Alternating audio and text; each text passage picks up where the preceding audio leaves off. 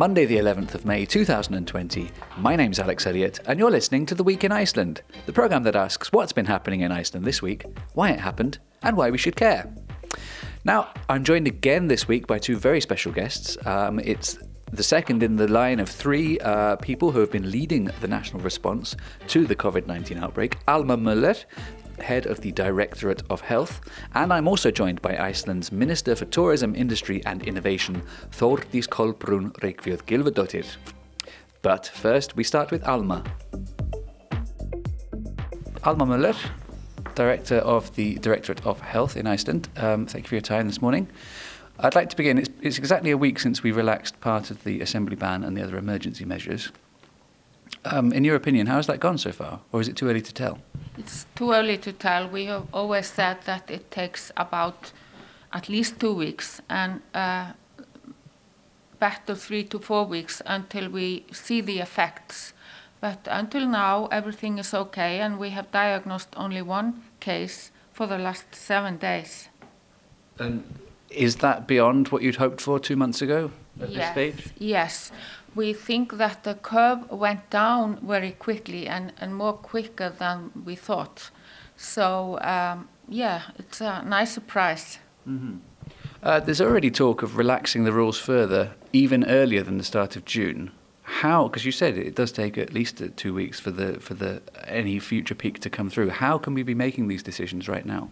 Because we have done this uh, extensive screening in society, and we know that the virus is it's not extensively spread, and also because we we see so few cases in the last days, even if we continue to screen. So that's why we have uh, decided that maybe we can go a little bit faster than we thought before, but we will always have to be prepared to take one step back if, if uh, we, we start to see more spread.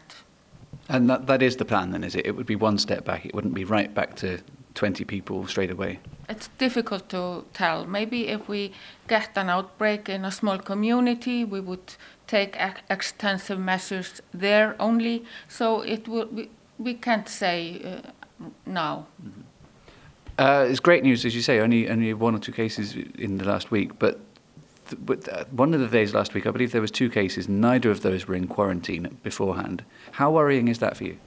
Well, we've always said that the virus is still around, and our strategy is uh, continues to be that we detect cases early, that we isolate, that we uh, uh, use extensive contact tracing and isolation. So that will be our strategy, and and we are not so greatly worried if we get one or two cases, but we will have to stay vigilant. Mm-hmm. And what is the main danger now? Because obviously there's not many people flying in and out of the country, so it's difficult for the virus to arrive with new people. Um, but that's going to start again at some point, presumably. Um, so, what is the danger?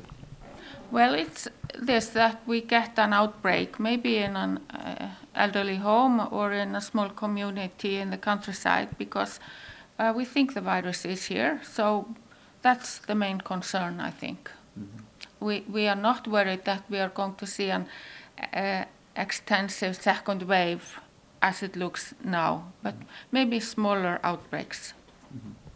Uh, now, not necessarily looking to what you believe will happen, but from your professional perspective, what would be the best way of, of, of opening the borders again, for example? Because would you would you wait for all of the countries to be in the same position as we are now, or?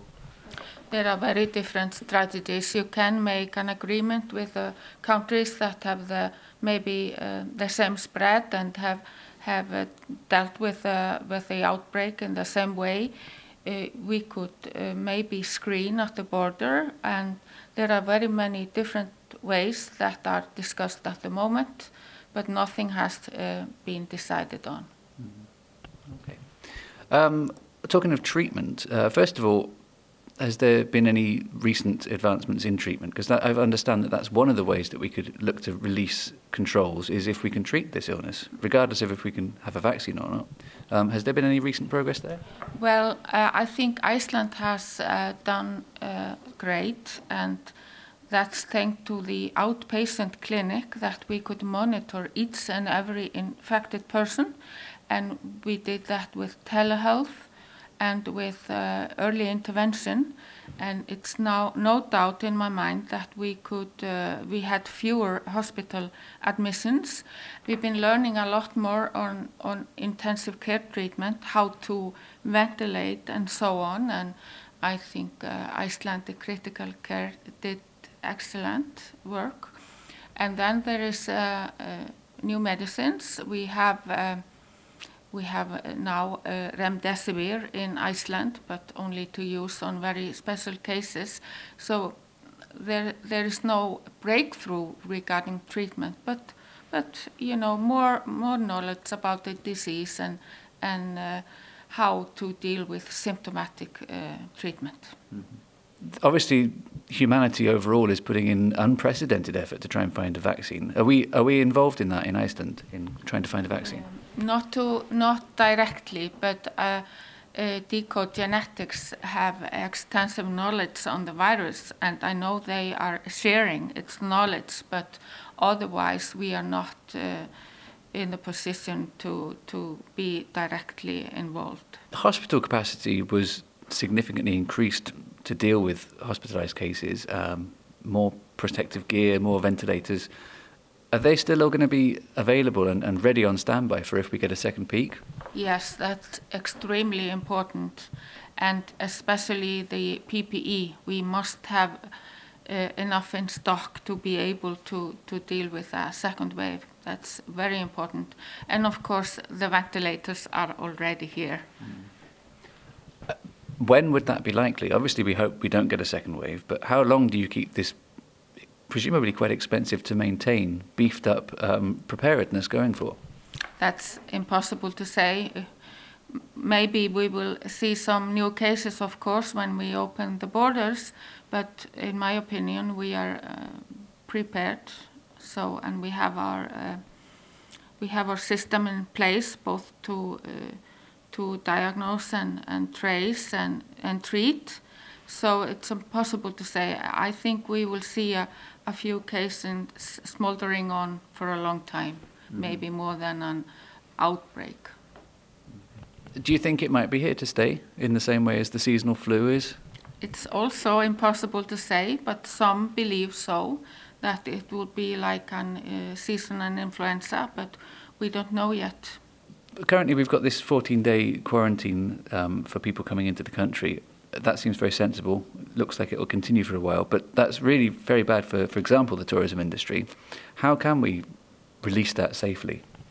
Uh, as I, I said before, maybe by testing each and every one, and and uh, if we um, educate our tourists, you know how to behave and so on, and if they get the app for uh, tracing. So I hope really that we can um, get our tourists back, but we will have to be very careful. But in my opinion, um, we should start to take steps maybe in June. Is that sort of testing, is that re completely reliable, especially if someone has recently contracted the virus? No, nothing is completely reliable. It only gives you um, how the status is at that moment. But if you have maybe, uh, if you tested in your country four days ago, I think that will be helpful. And also if we test at our borders, also of course if people have already uh, antibodies, but these are so few, I believe, we, we don't know how many have contracted the infection, mm -hmm. but probably maybe not more than 5%. So we would uh, rely on, on this uh, testing for the virus. So I, I think it could be helpful, but nobody knows, and we are trying to evaluate if it's reasonable to do or not. Uh, you mentioned the app briefly there. Um, that was one of the key things that the Icelandic health authorities did was to introduce this tracing app very early. Um, that worked, didn't it? That worked really well. Yeah, it helps. Uh, it helps our uh, tracing team. So it's built on GPS uh, location, and if you you are infected, then uh, the the tracing team can uh, access your your uh, location for the last two weeks, and together then uh, you go through your movements, and it can help you to remember where you were and who you met. And has that generated interest overseas in the app technology? Yes, everybody uh, is is looking into using apps with some with GPS, other with uh, Bluetooth, and so on. And I know our team here in Iceland has uh, met with some uh, some foreign uh, countries that are uh, trying to develop their their app. Does contract tracing lose some of its power in a, in a much more densely populated country than Iceland, do you think? I guess everything is easier in a sparsely populated country like Iceland. So I, am sure it's more difficult in densely populated areas. And indeed, I, I think that our success in Iceland, if, if we believe that we have been successful, it depends on that we are uh, a small population. So it's mo much more easy for us to keep oversight and control. And we are also uh, large enough to have been able to give excellent healthcare. So I think um, that's a, a, part of our success story that we are so few. Mm -hmm. Uh, finally, because we are running out of time, on a, on a personal level, um, obviously your position at the Directorate of Health is an important one, but you haven't necessarily been a celebrity, uh, but you kind of are now. You've been in front of the public directly for two months every day with Thorolfur and Víðir. Um, how has it changed your life? Well, I haven't had so much of a personal life for the last two months. I've been working and then at home, mostly sleeping. So I've just started to go out and meet people, and it's fun that everybody is greeting you and talking to you. But it has been okay so far. Mm-hmm. There was uh, fairly early on. There were some threats I believe you received uh, together, and, and that can't have been nice. No, but it wasn't so serious. Somebody made threats, and the police involved with uh, putting more security uh, for us, and it was not. I was not afraid or anything. Mm. The response, the, the way Iceland has dealt with this by putting you three up, as opposed to three perhaps politicians, has been different to a lot of different countries, and it seems to have worked out really well, doesn't it? I, I believe so. Uh, we we set out to uh, to give good information to the public and and to be honest, and I think that has um, paid itself. Mm -hmm. well, Alma, thank you very much for your time.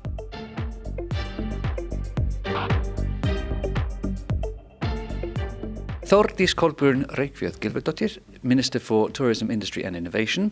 First of all, thank you for your time today. You could have been forgiven a couple of months ago when Iceland first got hit by this pandemic for feeling perhaps on the sidelines as the health ministry was very much in the centre. That has reversed these days, and, and, and your ministry is central to the crisis response right now. Um, how is it affecting your work here? Well, I would say everything um, we do here and look into and are working on is all really related to COVID, obviously. Um, as Minister of Tourism, it's uh, sometimes difficult days. I mean, the the status there is, of course, um, very difficult for many people, many uh, companies, mm. and the future is very, you know, we, we don't really know um, when it's realistic to say that Iceland is open for tourism and in what way and how that will then affect the companies that are now still uh, ongoing and of course the the ones that will pop up um, hopefully. As minister of industries it's also uh, uncertainty is also all over. I mean we have the aluminium smelters and the challenges there were before covid also. Now of course we know that the aluminium is i mean we're still the world is producing but the world isn't um, using as much. And other areas in industry as well. So the innovation part, um, of course, we have innovation in tourism, innovation in industries, innovation in fisheries, innovation in health tech, in, in health industry, and, and everywhere. Um, but still, the innovation part is uh, we have a lot of opportunities there. So we have been trying to focus very deeply on the innovation sector, um, regulations, um, how we can uh, somehow move faster in uh, developing that area here so we can you know the the solutions lie there um, the jobs lie there and uh, I think we will definitely be a stronger society um, if we do right when it comes to innovation and you know decide to be an innovative country with very innovative people because we have a lot of innovative people here. And uh, in my mind it's also very important to get uh, more foreigners from abroad to move to Iceland to start up a company to work in a company because we need bigger talent pool. So we have all the infrastructure here. So you know everything we do here is to focus on that and how how Iceland 2.0 is to look like, and that's of course very exciting.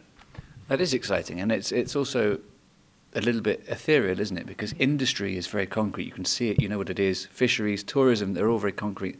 Innovation is a little bit more of a concept, isn't it? So what does what does innovation look like from your perspective? Um, you know, when as as an economic sector, I should say. Yeah, yeah.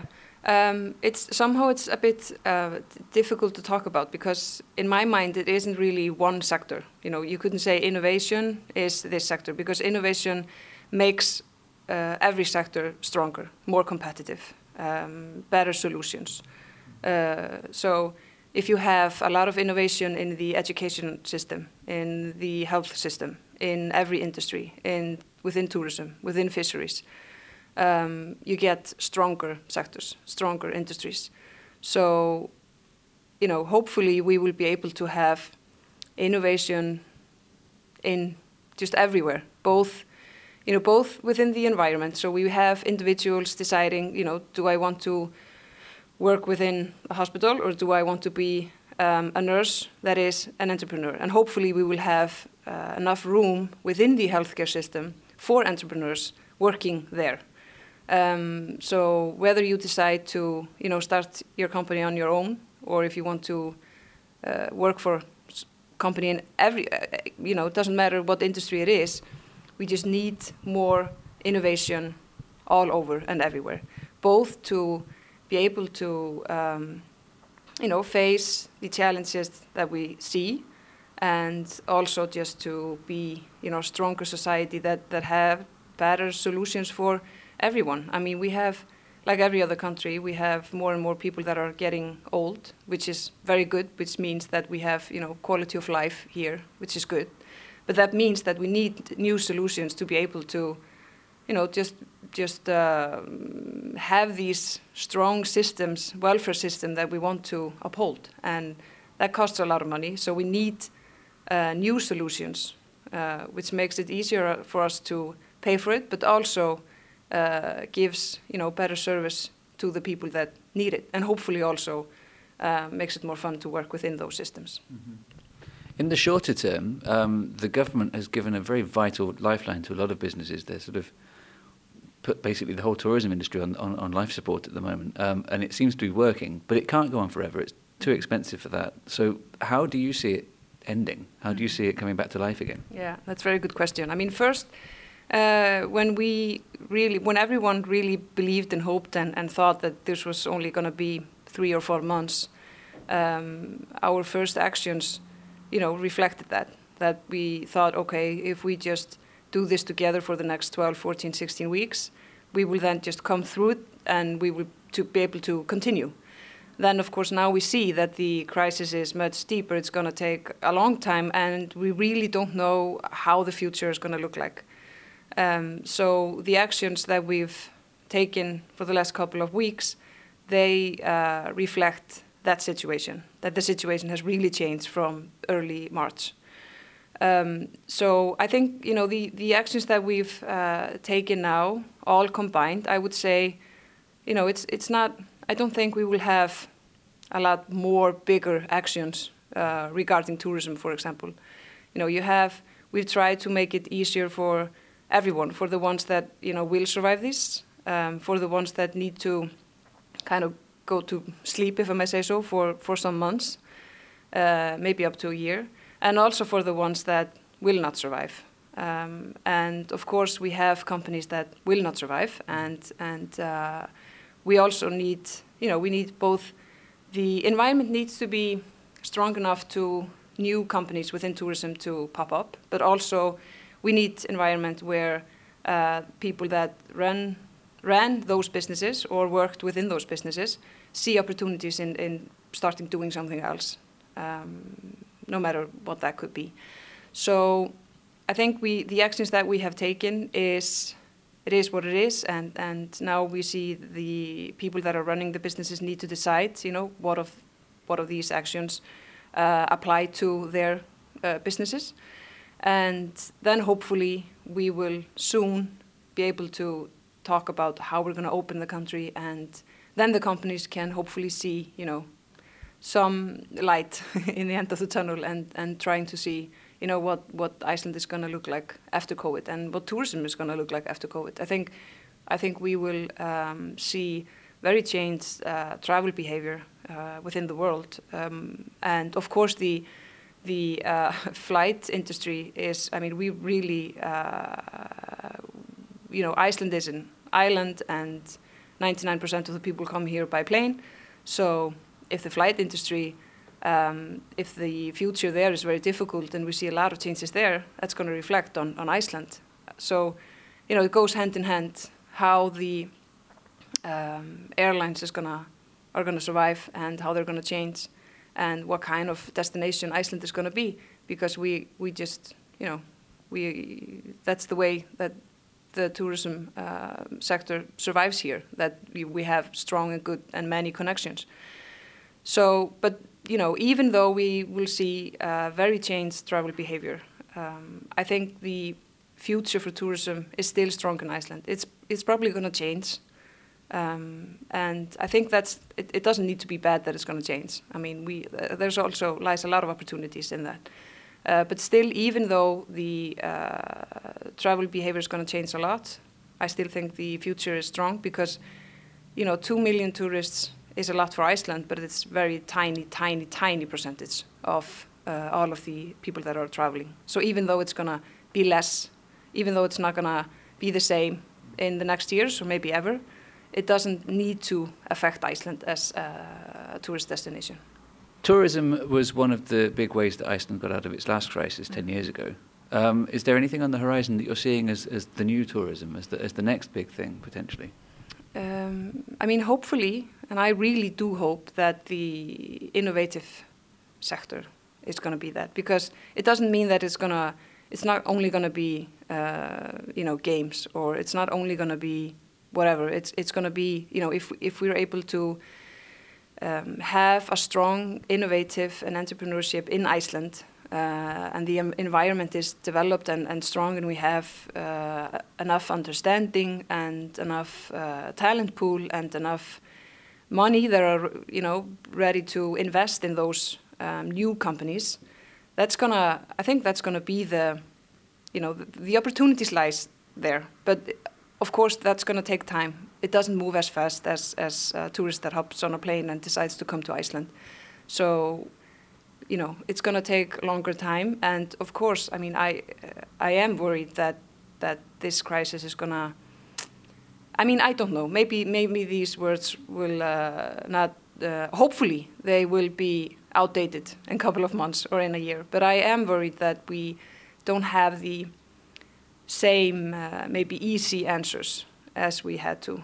I mean, we we did a lot of actions after the uh, financial crisis that that helped us regarding the banks um, and all kinds of stuff that we don't see now. It, it's going to be a different one, and it might take longer time. We might see unemployment, high unemployment for longer time. I really hope we won't, um, and I don't think.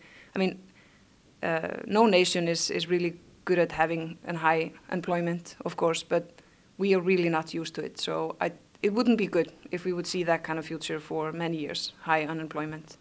Um, but I don't know. We, of course, the the future is just very uncertain at the moment. Uh, so we try to both uh, rescue the things that we can rescue, but also plant seed and and try to do what we can to to have focus on on the opportunities and the future. And the future is going to be. I mean, I think a lot of things are going to be different after COVID, and hopefully we won't go back uh, in all areas. I hope we will build on the the fact that everyone is using technology uh, you know, more and different than we used to. And I hope the, the, like I said, the healthcare system and the educational system will, will build on that changed behavior um, for the last couple of weeks into the future because you know the, the opportunities really lies there and, and I really believe that we can be you know we can um, export that that knowledge uh, we see little startups you know exporting their knowledge to abroad um, now within the COVID uh, times, and hopefully more of that in the future. So, so you know, the, the future is uncertain, but some days I'm worried that it's going to take a very long time, and some days I really believe that it's, you know, we will figure out a way out of this. Um, so we have to, you know, we also have to believe that we can. You know, we have to have hope. Uh, and I'm not saying that you know, to, to make it more likely that we, we can, but, you know, it's really necessary to have hope because we definitely can get out of this. And I mean, Iceland, compared to so many countries, we are, uh, despite everything, very fortunate. We have very strong infrastructure, uh, strong welfare system, um, strong people, and strong, you know, we, we, we can do what we decide to, and we just need to do it together. That's also very important. I also I feel like being in a crisis or not being in a crisis is, is partly personal opinion. If you yeah. if if life is feeling okay, because I think a lot of people have discovered during this so far that we can travel less and spend less and, and still feel okay. And then maybe the economy is smaller, but you still don't want for anything, and that might not be a bad thing mm-hmm. from an environmental perspective and and others. Mm-hmm. Yeah, I mean, fortunately, not everyone has lost their job, so you know we have a lot of people doing okay. And the couple of weeks we have all uh, spent more time, uh, most of us spent more time at home uh, with the kids, you know, making dinner, going out.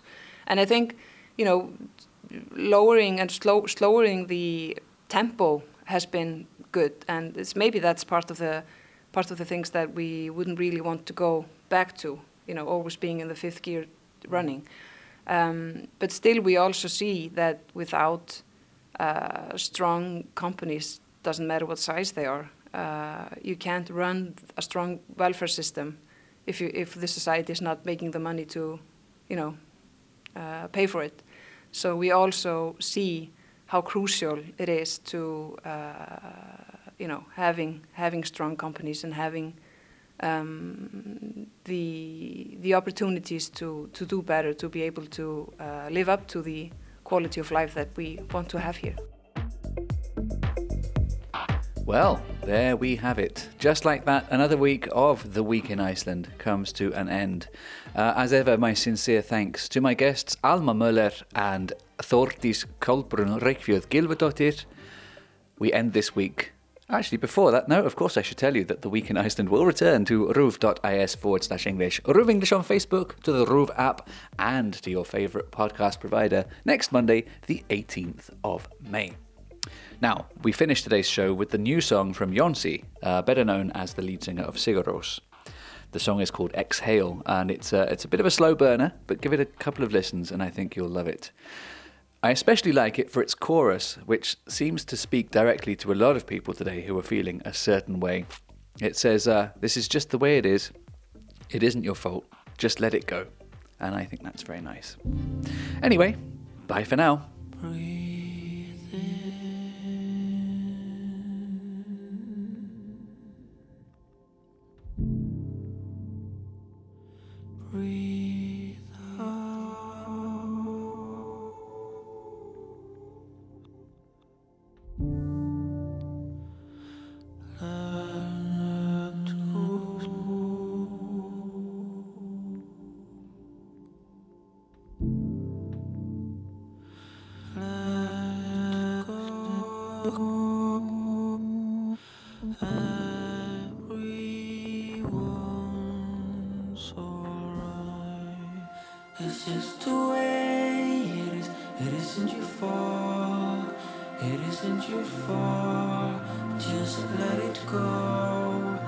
just the way it is. It isn't your fault.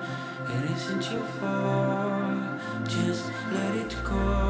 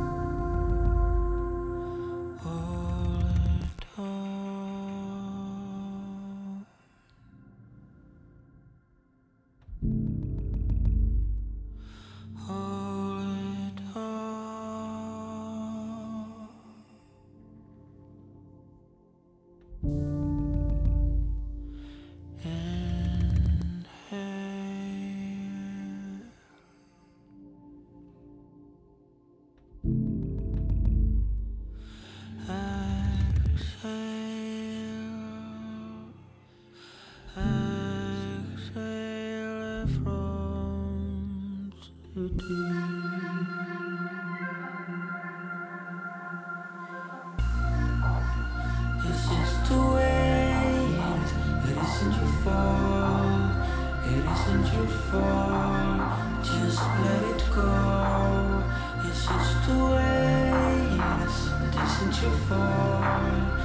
isn't your fault. Just let it go.